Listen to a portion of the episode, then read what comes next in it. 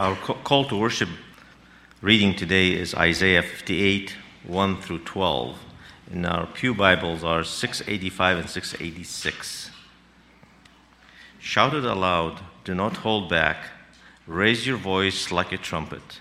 Declare to my people their rebellion and to the house of Jacob their sins. For day after day they seek me out.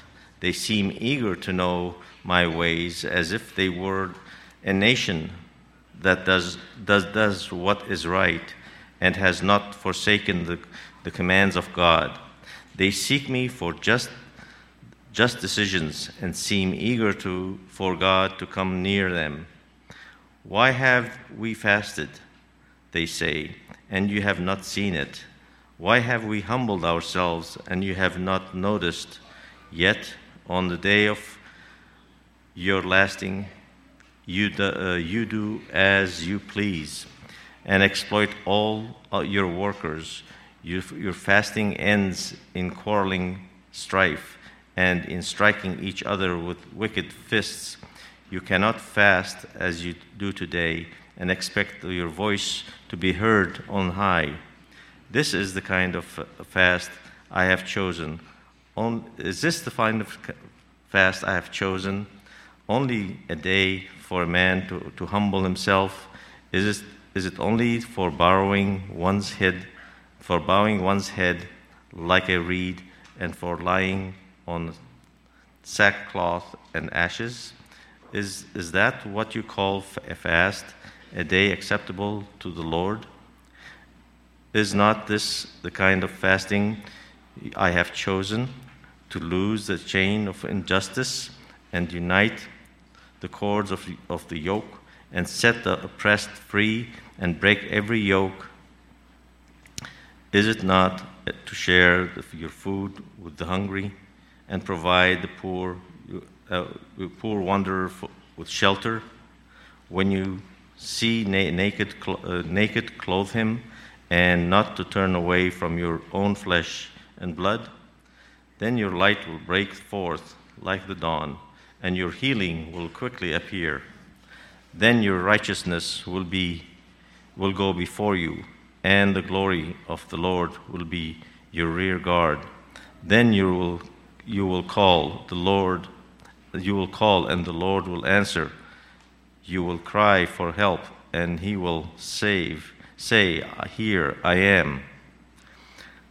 You, if, you, if you do away with the yoke of oppression, with the, uh, with the pointing finger and malicious talk, and if you spend yourselves in behalf of the hungry and satisfy the needs of the oppressed, then your light will rise in darkness and your night will become like noonday.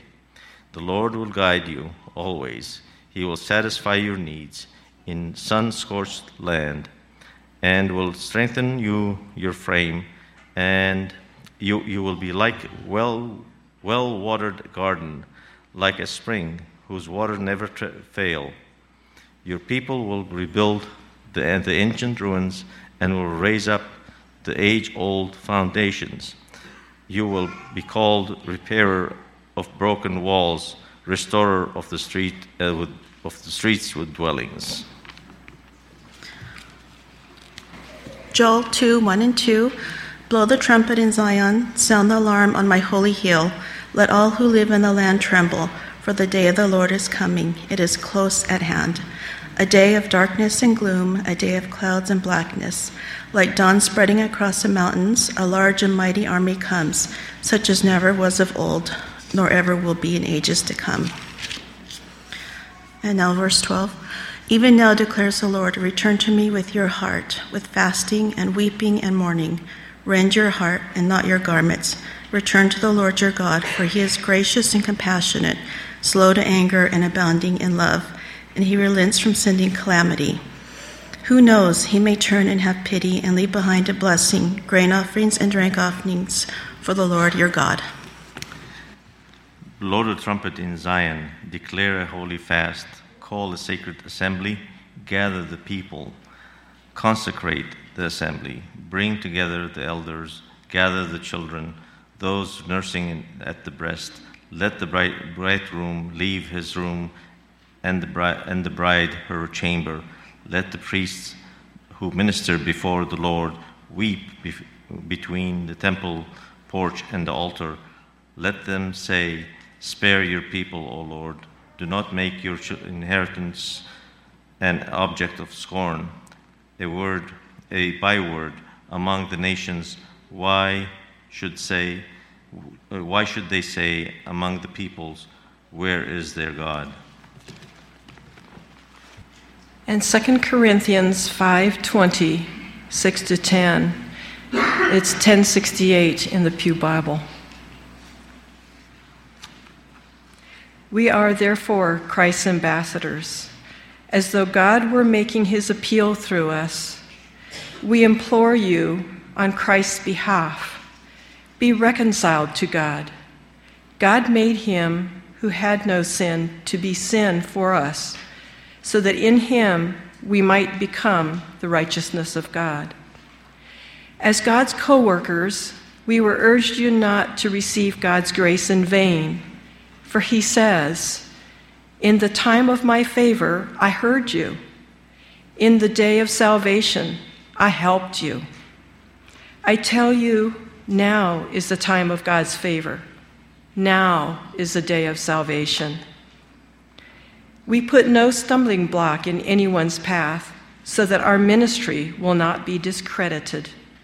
Rather, as servants of God, we were commended ourselves in every way in great endurance, in troubles, in hardships and distress, in beatings, imprisonments and riots, in hard work, sleepless nights, and hunger, in purity, understanding, patience, kindness, in the Holy Spirit, and in sincere love, in truthful speech, and in the power of God, with weapons of righteousness in the right hand and in the left, through glory and dishonor bad report and good report, genuine yet regarded as impostors, known yet regarded as unknown, dying and yet we live on, beaten and yet not killed, sorrowful yet always rejoicing, poor yet many, making many rich, having nothing and yet possessing everything.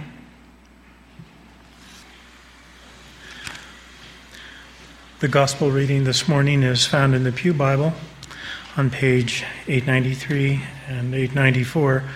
I'm reading from Matthew chapter 6, verses 1 through 6. Be careful not to practice your righteousness in front of others to be seen by them. If you do, you will have no reward from your Father in heaven. So, when you give to the needy, do not announce it with trumpets, as the hypocrites do in the synagogues and on the streets, to be honored by others.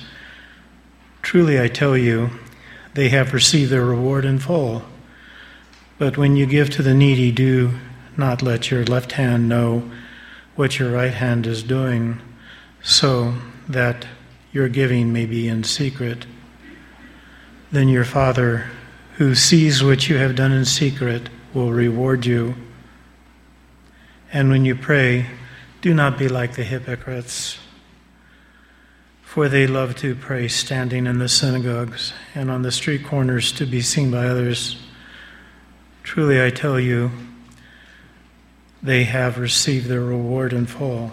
But when you pray, go to your room, close the door, and pray to your Father who is unseen.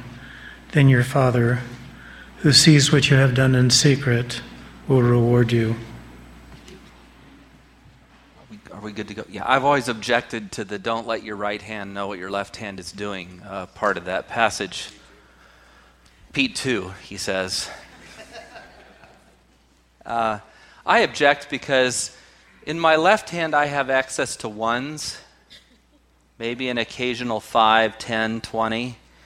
As my son likes to make fun of me, he says, uh, I, like, I like to carry a little cash. My wife can go all week long without a dollar in her pocket. Drives me crazy. I've got to have a few bucks to rub together. They go quickly when I have them. So she doesn't let me hold on to very many because it's a path to poverty for both of us. Um, but as my son likes to say, uh, I have a hundred bucks. My name's Greg Honus. I'm rich. I don't actually today. Uh, more like 27. So uh, don't feel like you need to pickpocket me after church or anything. That's what the left hand has access to. The right hand has access to the checking account and my signature. And uh, so I do hope that when you come to the children's offering time, your left hand doesn't know what your right hand is doing. But when it comes to the offering time, your right hand definitely knows what's going on. And uh, yeah, okay.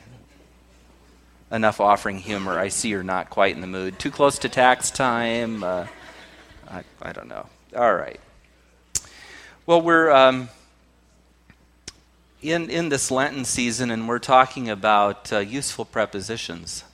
And today's is have, the preposition have. Have mercy is, I think, what we're looking at. When we think about the ways in which we fall short, the ways in which we fail, and the ways in which we choose outright, just blatantly choose to do the wrong thing uh, when we uh, run to the sins we fancy most, so to speak. Um, when we experience our ourselves as less than we would like to be, um, what do we do? From the dawn of time, it's been an interesting thing. Uh, Adam's thing was to blame the woman, the woman's to blame the serpent. Their children did a lot worse uh, Cain decides that he doesn't need to follow the instructions given by God for the sacrificial system, that it's his brother's deal to bring sheep, but he's going to bring vegetables and fruits. Now, I love vegetables and fruits, and it's a great diet. Um, but it wasn't what was asked for the altar of burnt offering. And so when Cain shows up with fruits and vegetables, he misses the mark. God does not accept his offering. Uh, Abel's offering of sheep is the one requested and is accepted, and Cain is furious because it feels to him like a discounting of his toil and sweat and life's work. And we're told that in a fit of jealousy, he rises up and strikes his brother and kills him. And when God asks him where his brother is, that classic response comes Am I my brother's keeper? Why are you asking me? That's the response to murder. And so we find ourselves if we're good enough people to come to the place where we recognize we've done something terrible and we can move past the denial stage and the blaming others stage and the lying about it stage, if we can get past all of that somehow, then it never ceases to amaze me how our impulse is still to do the wrong thing, as with Cain bring fruits and vegetables when a lamb has been asked for. Now, to bring that up to speed to a much more modern context, um, let's fast forward to uh, Israel and the ways in which they attempted to make peace with their God. Um, culturally, there was a thing called humbling yourself.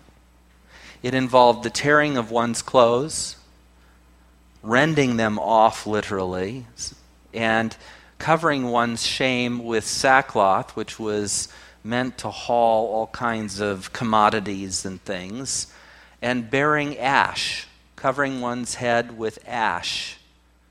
When we read about Job and his struggle with uh, the boils and his losses and so forth, one of the things he does is he sits there by the fire with potsherds, scraping his boils and putting ash on himself all day. He's completely abased or humble. And so the sign of one's penitence and humility in ancient Israel was to remove one's fine jewelry and raiment, to tear one's garment, or to tear one's garment and to put on sackcloth and ash. Other ways, of course, were the offering systems, the sin offerings that were brought before the Lord. And the, the amazing thing about some of the passages we read today, hopefully you were listening carefully because I do not have time to reread all of those.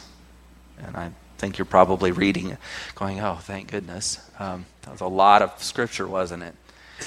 If you were paying attention, though, the theme of those had to do with our missteps in humility and in trying to solve this problem.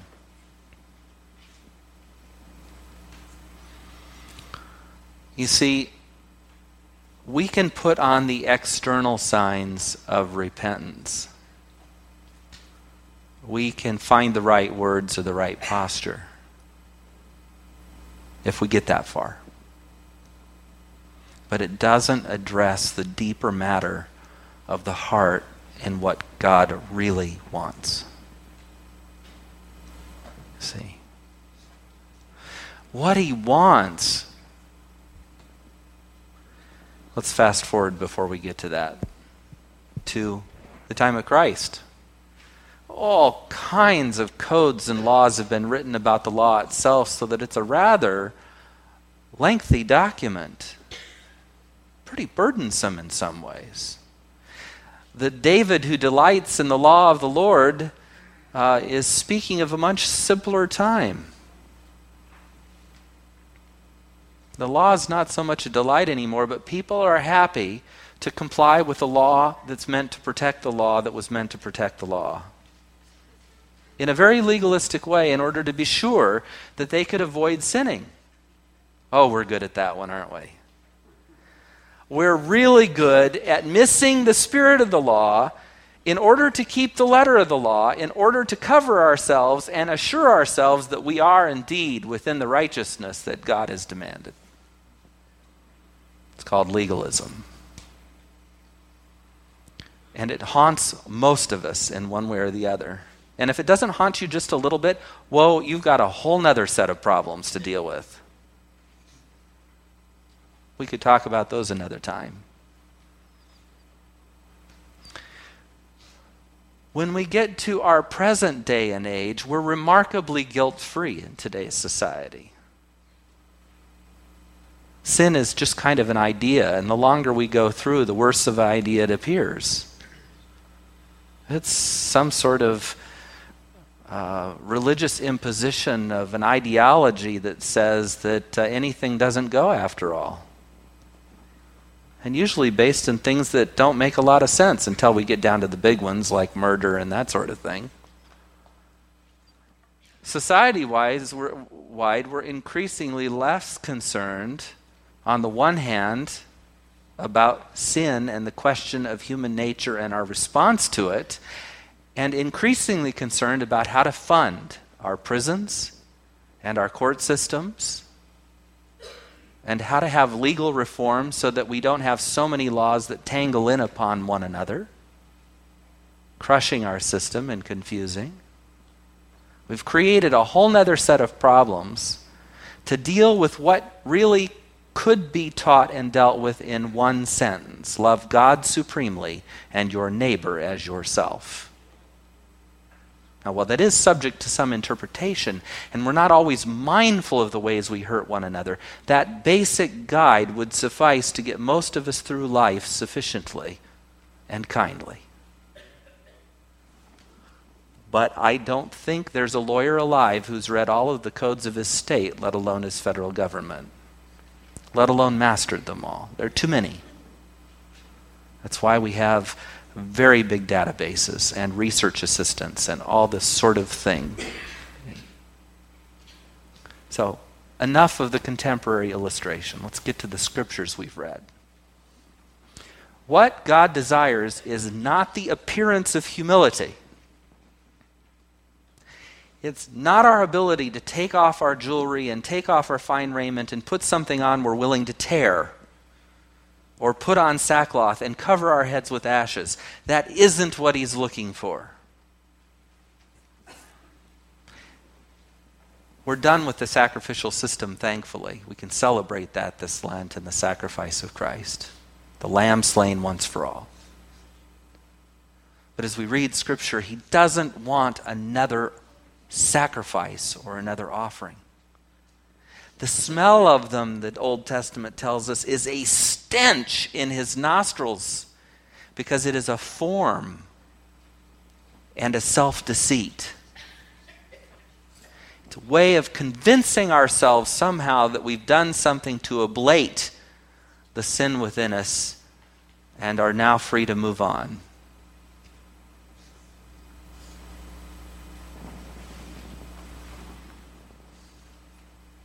What God doesn't want from us is a strict observance of the laws about the laws about the law. He wants something etched eternally and deep within us that resonates with the valuation He puts on human life and human dignity and human persons. Well, that's all kind of a fancy way of saying he wants us to do, not just speak. He wants us to live something out, not just profess it or act it. He wants us to keep the core of the law, the intent of the law, not be focused on the letter only. You see where I'm getting with this? It's an extension of that new covenant. I'm going to write my law on the fleshy tables of their hearts. Ultimately fulfilled in the coming of Christ as predicted in Luke 1, which we read last week. In this season,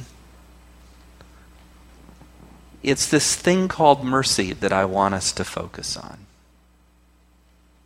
Blessed are the merciful, for they shall receive what? Mercy. If you would be forgiven, what must you first do? Forgive. Ah, now we're getting close. You see, what God wants is not a righteousness of form. He's not interested in our ashes and our sackcloth. He's not interested in our sacrifices. He's not interested in our keeping the commandments about the commandments about the commandments. He's interested in us having a heart for Him and for others.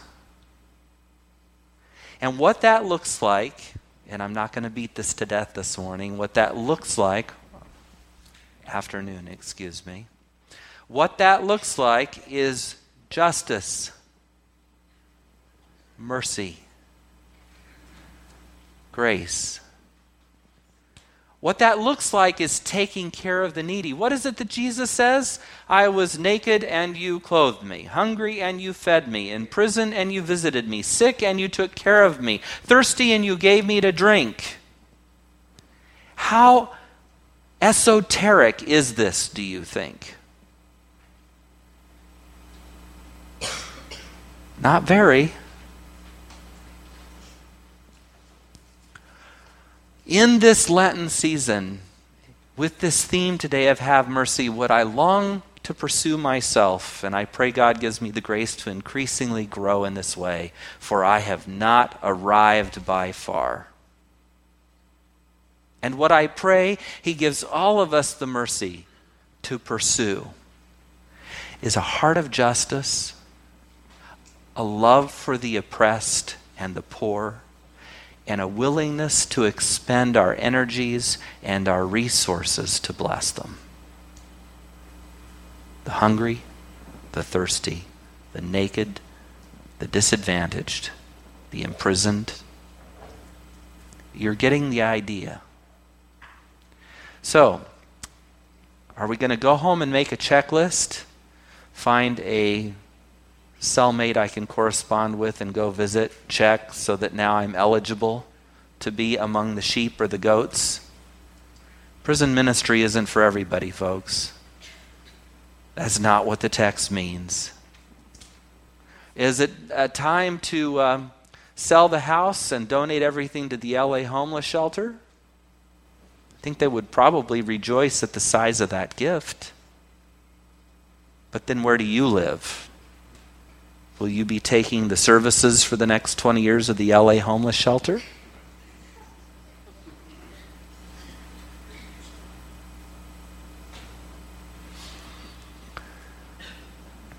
This Lenten season, as we contemplate the goodness of God and what our sin has cost, let's seek the heart of God for people. Because when we've done it unto the least of these, we've done it to Him. And that doesn't take into account the other many kindnesses that we're called to do for one another and even for those who have.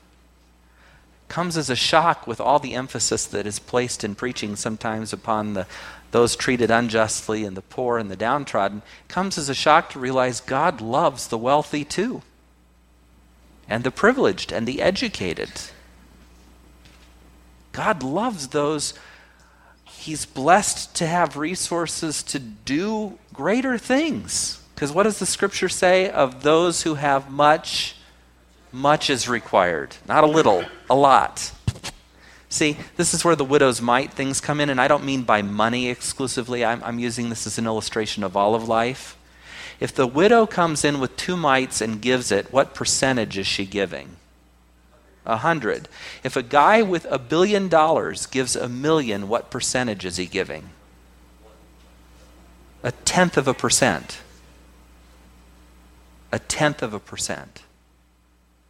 So that million dollars is a very paltry sum compared to two widows' mites by percentage. Of those who have much, much is required. And this is the righteousness that pleases God. This is the offering that ascends as a fragrant offering. This is the way in which we without even thinking about it, fulfill the destiny God ha- has for us. In that, we have loved God because we have loved one another. This is how I know that you love me, that you love one another, Jesus says. That doesn't just mean the people we like, it doesn't just mean our family or our best friends. It doesn't just mean the affluent and the comfortable and the sane among us. It means that out of the blessing and abundance and goodness and grace that we've all received, the mercy that's ours, we extend mercy. The forgiveness that's ours, we extend forgiveness. The hope that's ours, we give that hope. The blessings and benefits, we share. For God so loved the world that he gave his only son, hoping that not one of us would choose to be lost, but would somehow come to see it and get it and live it. O Lord, may you free and empower your people for the good things which you've intended for them to do from the dawn of time and make us models of the mercy and the grace that you have for each of us. In Jesus' name.